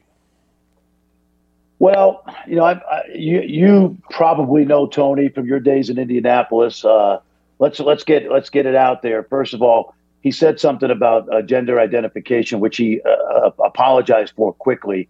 And I, and I think anybody who knows, if you don't think Tony Dungy Tony Dungy is a sincere human being, then then you don't then you don't know you don't know people, you know. And he made a mistake, and uh, and he and he owned it, and he came out uh, and apologized for it. And I think it was sincere from everything we know about Tony Dungy. And um, you know, here's what I would say, Dan you you you live in a you live in a football NFL market. Okay, there are probably playing in the NFL and and by by a byproduct of that is coaching NFL. That's probably the hardest thing to do in sports. We saw it with Damar Hamlin. You know, you literally on every single play put your life on the line, and that's really not an exaggeration. You know, your career and your health is in jeopardy on every single play in the NFL and and and so those guys, the NFL guys I've met, are probably some of the most religious people that I know. Many of these young people who play the NFL are from the South. The South is still a place where faith and religion is critical to their lifestyle. And I think Tony, let's face it, the reason people attack Tony is because he's a man of God. Okay. That's the main reason. Okay. What he said was unfortunate. He took it back. But we all know that our society right now, there's a segment that if you profess your faith, you're you're you can be attacked. And that's the only reason he was attacked. I would say this about Tony Dungy, Dan. I don't think Tony Tony Dungy, God willing, is going to be around another 20, 30 years on this earth. I don't think Tony Dungy for one second is worried about critics because I think Tony Dungy's got a uh, let's say there are more important things that are going on with Tony Dungy, and and he lives his life that way. And so I, we all we all know the reason he was attacked is because he's a he's a man of faith. Period. End of sentence. I would add he's not liberal. I would add he's a little conservative too, uh, and that I can't. I can't know, say that. I can't. I can't say that. no, I know. I know. I said that. I, Daniel yeah, J. Dakich, yeah. said that. Yeah. Fran Fraschilla just talked about him as a man of faith, Seisler and Shiftman. Let's understand. Oh, don't do that to me. Don't do that to me. hey, no, I'm defending. I'm defending. I, am breaking down Kansas. I'm breaking. You know, you know what's funny? I will say this. Um, I have a lot of friends. I, I, love politics. I love history. You know, like you mentioned, I, I, stu- I studied American military history. You want to talk about General Ulysses S. Grant? we can talk for hours at a time. You know, born in Georgetown, Ohio, right on the banks of the Ohio River outside of Cincinnati, and talk about how he won the Battle of Vicksburg. But um, I, I love I love politics. I love talking to my friends from every spectrum of politics. I love the I love the pursuit of why one policy initiative it might be better than another, and then you can change my opinion. I'm good with that, but I can't do that right. anymore unless I, I, I just can't because you're branded one way or another. And it's so sad that I can't have the conversations I used to have. I'll give you a great example, right? I loved Sam Donaldson, okay? When Sam Donaldson would get up and torture a president, whether it was Reagan yeah. or, or H.W. Bush or maybe Jimmy Jimmy Carter before that, that's great theater. If you do it now, you're a partisan. You know, you, you can't even practice. Every now and then I see I see there's every now and then I see like a hint of journalism out there, and it's really cool, you know. And when you get up and, and, and ask tough questions of a politician, I think that's cool. And yet, you don't see that happening anymore. It's just so sad. Where's Sam Donaldson when we need him? Hey, Fran, I, I've said for years, people say, well, you know, your dream job was to be the Indiana head coach. No, my dream job was to play shortstop for the Chicago Cubs, number one. My second dream job was to be, and still is, I would leave any job I ever had to be press secretary for the President of the United States. I, I, I, I think I, I've always wanted to, and I had a day set up to go shadow, and it ended up getting canceled. But I'm with you. I, I look.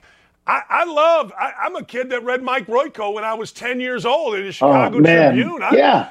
You know, I, I love this stuff, and I, you know, Dan, it's just uh, sad that you can't. Go ahead. You know, you know, Mike Royko, man. Like I, I came to Mike Royko like in my in my like early 20s.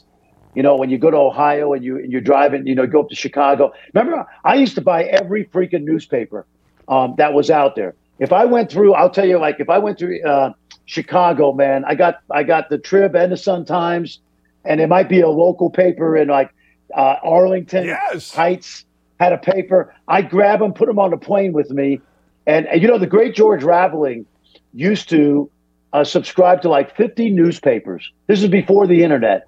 He would clip out the articles that he wanted to send to his friends, and every couple weeks we get a packet of articles, and it wasn't just sports and basketball. It'd be a Mike Royko article. It'd be an article from somebody from the LA Times.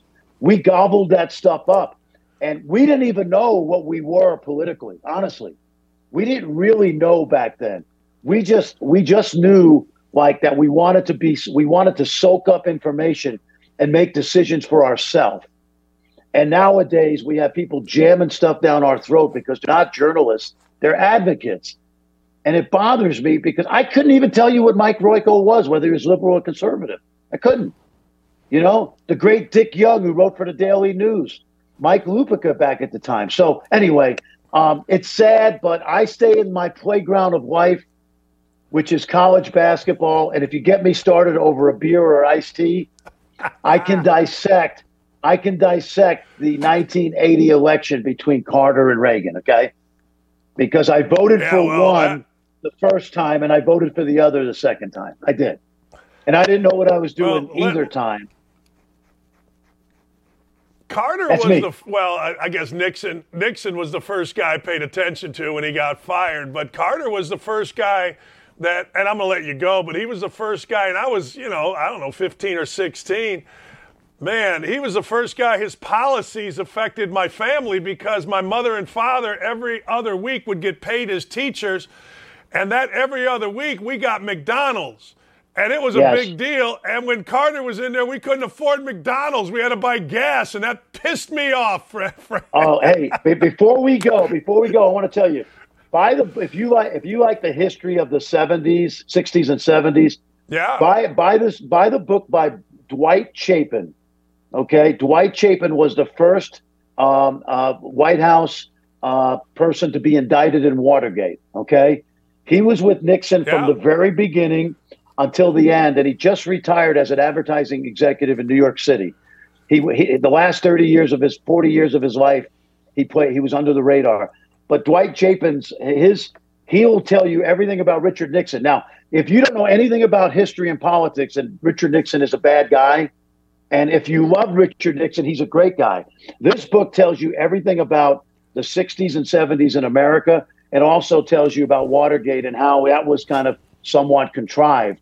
And it doesn't hide the warts Nixon had, but it's an amazing history of the 60s and 70s, especially the presidency. I would urge you to read Dwight Chapin's book. I'm going to do it. I'm going to do it. I'm in There the you go. middle of Five Presidents. A, I, I, I'm, I'm in the middle of a book called Five Presidents, which is a. um, a Secret Service guy retired and wrote about his experiences with Eisenhower and others. I, I got to run. Love it. Franny, great stuff. See ya. Uh, I don't think we got anybody in trouble. Thank you, my friend. I'll, t- I'll, I'll tell you next week. Okay. I love that man. That was fun. Now that's why you come to this show. He was so uh, absolutely great. Nobody knows hoops more than Fran. I'm telling you, when he does a game, I turn the volume up. I can't take all these former players that don't know their backside from third base. You put Fran on a game, the volume is up. It's just the way it is. Our friend Armando Salguero is going to join us uh, when we come back. We got to get into some NFL, baby. Let's go. We'll be right back. We'll be right back. Got to take a short break here. We are rolling with Don't At Me, and you don't want to miss it. Stay tuned. Oh, that was a good time with Fran Fraschilla, and Now we're with the smartest man in NFL media, our good friend Armando Salguero. All right, here is the Dallas Cowboys tweet about Dak Prescott. I ripped it. What do you think about it? We're going to show it to you right now. Let's see it. What do you think about this, Armando?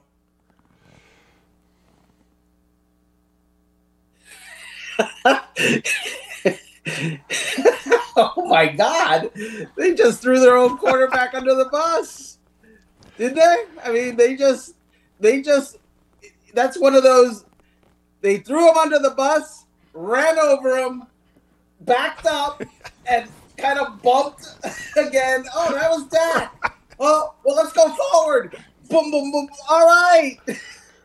Oh, my Lord. Is that unbelievable? Nutty. have you ever seen that from the NFL? That's their official site. That's not some guy, right? That's their official. Have you ever seen that before? Well, I, I, would have to say to you, that's probably some twenty something who who is you know a very talented inter- internet geek, but probably not well versed in uh, innuendo and life and what things actually mean and the repercussions of it. Uh, you know, so.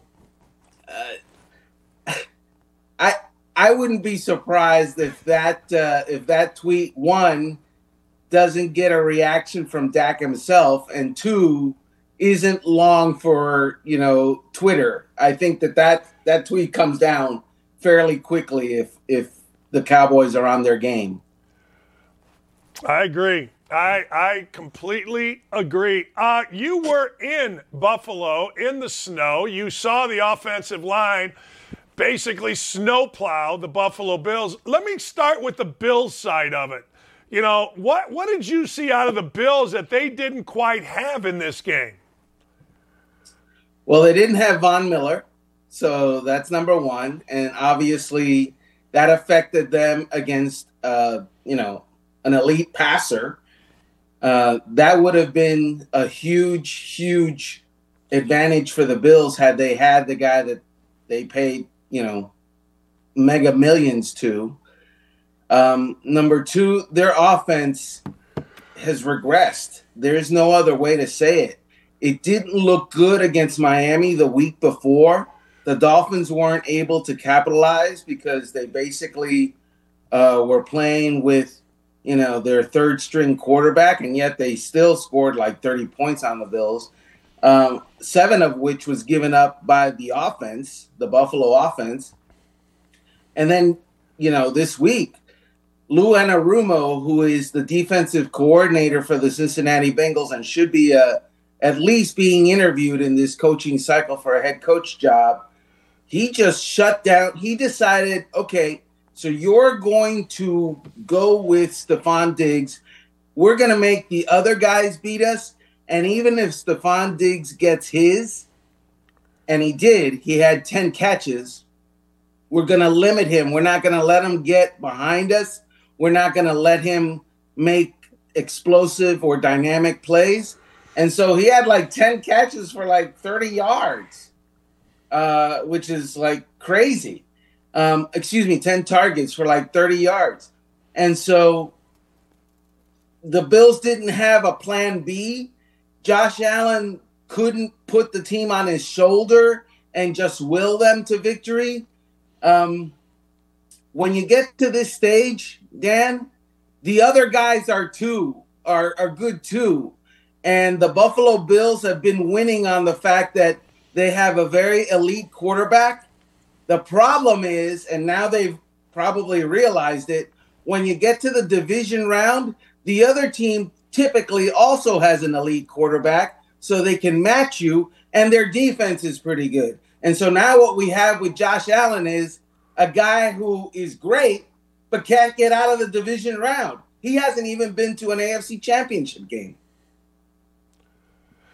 What'd you think the other side? What'd you think of the Bengals? You taught you came on when we were off the air and said, "Way, pretty good, huh?"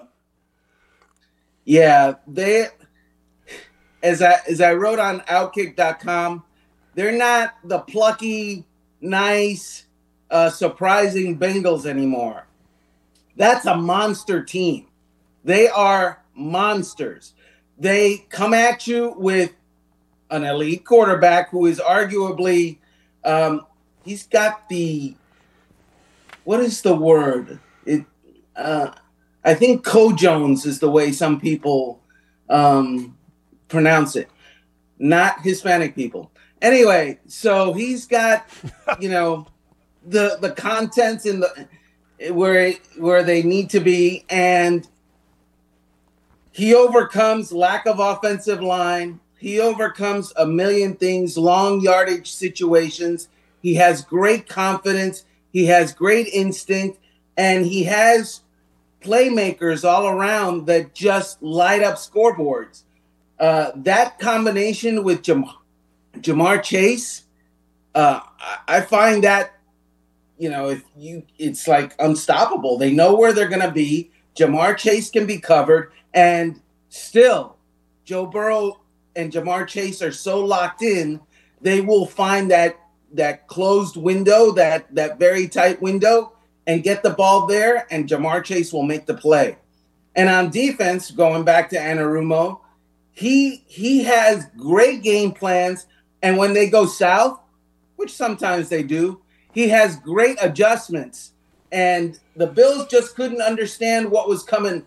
They had late corner blitzes they had games up front.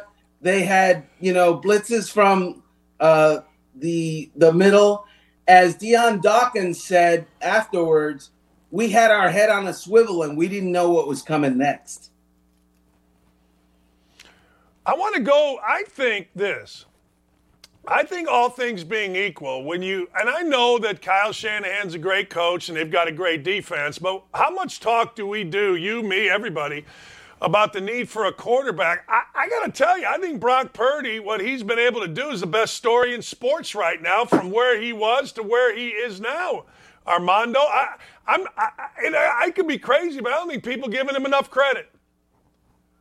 No, I well, I mean, let's give him credit right here because he's been amazing. He's been everything that the last pick of the draft probably shouldn't be as a quarterback in his rookie year.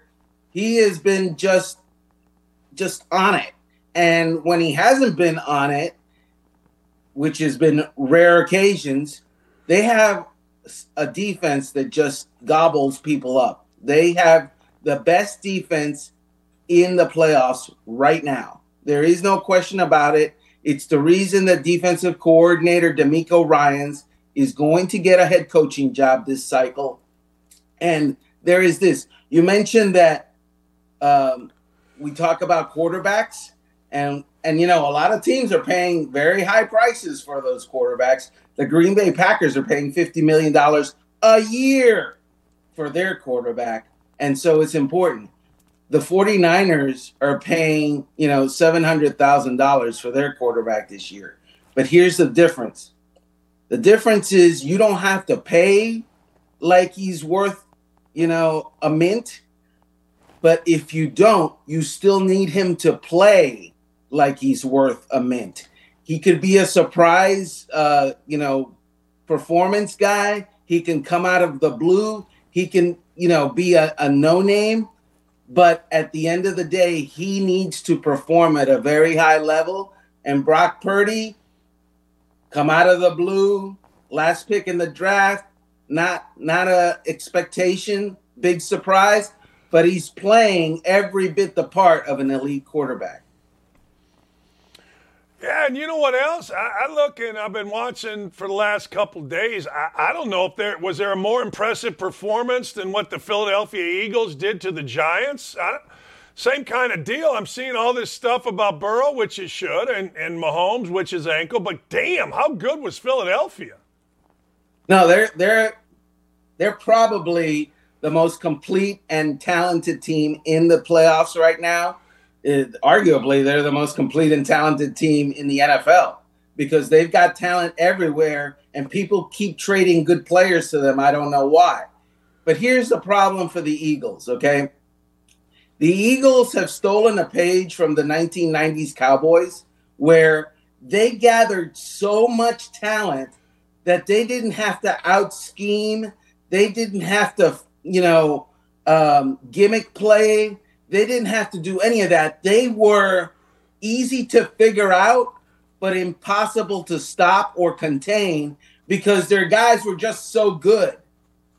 The small problem with that for the Eagles is it's worked so far. They've been great at it so far, but they're easy to figure out, especially on offense. And eventually, somebody who is just as talented on defense hmm, maybe the 49ers can match up with them, figure them out, and then now it's no longer you're out scheming me or you're tricking me or you're surprising me. Now it's your talent against my talent. Let's see who's better. And that's what I'm really interested to see uh, this weekend in that game between the 49ers and the Eagles. It's a matchup of talent, pure and simple. Uh, last thing before I let you go, you know, I know you're probably going to have to give up a first round draft choice, blah, blah, blah, blah, blah. Um, where does Sean Payton end up? Yeah, my guess is he goes to Denver. Uh, and the reason I say that is they have a ready made quarterback who needs some help and is eager to be helped. And Sean Payton has the reputation for being able to do that. You've got an ownership group group that could buy California if they wanted to. And so Sean Payton likes the fact that they're going to pay him a lot of money. And they have a draft pick that they can give up. And they feel like with that draft pick, they still can compete in the draft. They still have a, a very good playoff caliber defense. And now they've got their offensive guru co- coach who can fix the most important player in the franchise, and that's Russell Wilson. What would have been the odds, my friend, of saying NFC Championship game, Brock Purdy against Jalen Hurts two years ago, three years ago? What would have been like a million to one? Two years ago, in August. in August, right. you had, yeah, had you yeah, said right. that to me. Right. I, Dan, if you would have said that to me in August, hey, Armando, in January, we're going to see Brock Purdy Yeah. versus Jalen Hurts in the NFC Championship game, I would have said, Dan, I love you, brother. Stick to basketball. Okay? Uh, Right. Right. Talk politics. Uh, discuss your Harvard t shirts if you want to. Stay away from the NFL. You don't know what you're talking about. Right. Uh, and yet, here we I, are. I, I was I was giving Hurts at least a little bit, you know, I was giving Hurts credit in that by going backwards, but you're so right. Mattress Mac would have made a fortune on that bad boy betting something like that. All right, last thing. So you you like who? Do you like San Francisco? Uh, who you like? Both games. Right. So let me say something before I get to that. The Eagles were surprised because in August I was I was there for some of their uh, training camp practices, and I was told we've surrounded our quarterback with a lot of talent, and if he doesn't get it done, he's out after this year. So they were not certain Wow. about Jalen Hurts. They themselves. Having said that, San Francisco and Philadelphia, look, man, I'm gonna ride the great story. I'm gonna write. I'm gonna ride Brock Purdy because I like Cinderella. She looks good to me, and I like you know the the San Francisco 49ers in that game. Defense wins championships. As far as Kansas City against Cincinnati, we talked about how the Bengals are a monster team, and you know Patrick Mahomes is is gonna play, but he does have an ankle sprain. I like the Bengals. They have the healthy quarterback. They have better playmakers, and their offensive line might get Jonah Williams back. I'm not sure, but we'll see. All right, there you go. The gospel, according to Armando. Thank you, my friend. Great stuff. All right, Dan. Love you, man. Love you too. That is our friend Armando Salguero. Look, I, I'm going to wait. I'm going to see how the ankle progresses. But hard to argue with what he just said right there, at least in my little world. I think that what Armando said makes sense. But man, is this a great story or what with Brock Purdy? All right, you know what time it is. It is time for who's our woke dope today?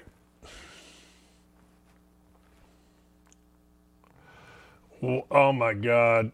Canadians told to have two drinks a week as crack is decriminalized. Oh my God. What do we do? Like, I, I don't even know how to respond to that, Dylan and Ryan. Like, we're going to make guidelines on alcohol, yet we're going to decriminalize crack. Let me ask you a question. Other than the crazy crime stuff, have you ever or lately walked down the streets of Chicago? Smells like a freaking, I don't know, Amsterdam red light district. Everybody's smoking weed.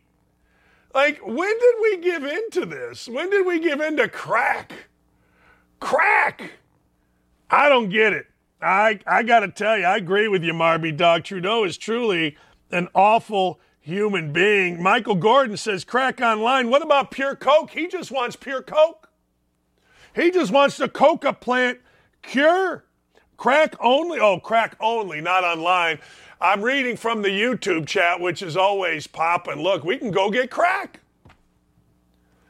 Like, what in the Sam and Henry are we doing in this world? I would love an explanation. Dan, weed is not crack. No, but it ain't good for you. And it ain't good for our society, and I don't give a damn what the tree huggers say. There's all kind of studies coming out now about how weed ain't nearly is not nearly as good as what the crazy people are saying. People's V Verse Radio 317. All right. Yeah, I'm going to listen to you. Man, why can't I'm with Mike Cole? Why can't people handle life straight? Like, hey, look, I'll be honest with you. I like a nice glass of wine. I like running around all day doing whatever it is that I do. And then at night, look, I'll sit. I'll have a sit. Lee and I are watching the mayor of Kingstown and we'll grab a glass of wine. I'm not, but I'm not waking up in the morning going, oh man, I got to smoke weed. Thank God Trudeau made crack legal so that I can go run around and light up a freaking spoon and snort it or shoot it or whatever. People are nuts. Thank goodness IU basketball players never did drugs. I didn't. I can't speak for anybody, Fred, and that's 40 years ago. Like it amazes me that people like this guy Fred are like, well, I, I never did drugs. I never smoked weed. I never did nothing. I had a cookie one time two years ago in Portland. Amazing IU player. I don't know about IU players. I know about me and Uwe. Those are the guys that I roomed with. I can tell you about most of them, but I've always said when that front door closes, boom. I'm just telling you. Uh, Marby Dog supports Trudeau and Biden at the bottom of the ocean. That seems harsh. Guys always say, well, thank God. I was an IU band. I want you to think about this. 1985 is when I graduate. That's 15 plus 23. That's 38 years ago. And this idiot, IU basketball players never did crack. IU basketball players, I don't give a damn. That's 38 years ago. I've raised kids, I've made millions, I've helped people, I've done a million things. Big deal. I went for four years to a college. But people lose their mind. Well, you know, I was in class with Stu Robinson. Who cares? It's 40 years ago. You and Uwe and Alford and Kevin Custer were clean. Oh, okay, Fred. People are idiots. I mean, stone. This guy says smoke pot as a teenager, no big deal. Grew up, moved on. Right, right. That's what you do. You move on. I got people that come at me and say, well, you know, Dakich, I didn't see you criticizing Trump the way you criticize Biden. Newsflash, I was working at ESPN, as you heard Fran said. Uh, Middle aged white dudes, we ain't allowed to talk politics. Only the clowns get to talk politics like Jalen Rose. Me, not allowed. Everybody else, allowed. I mean, you look at the people, Mia, Maya Kimes, Dan Le Batard, the clowns. They were allowed to talk politics. Me, I wasn't allowed to. One political post, and I'd have been in Norby Williamson's office, and my kids couldn't have gone to college. I got dudes saying, well, you know, I don't see you protesting Trump like you do Biden. A little different working for Outkick. Speaking of Outkick, we just continue to grow. And I got to go potty. So I'm going to end this a little bit short. Thanks to everybody that's on the YouTube chat. Thanks to everybody, Ryan and Dylan and Davey and Aaron and Chuck and Corey and Haley. But I got to go to the bathroom. See ya.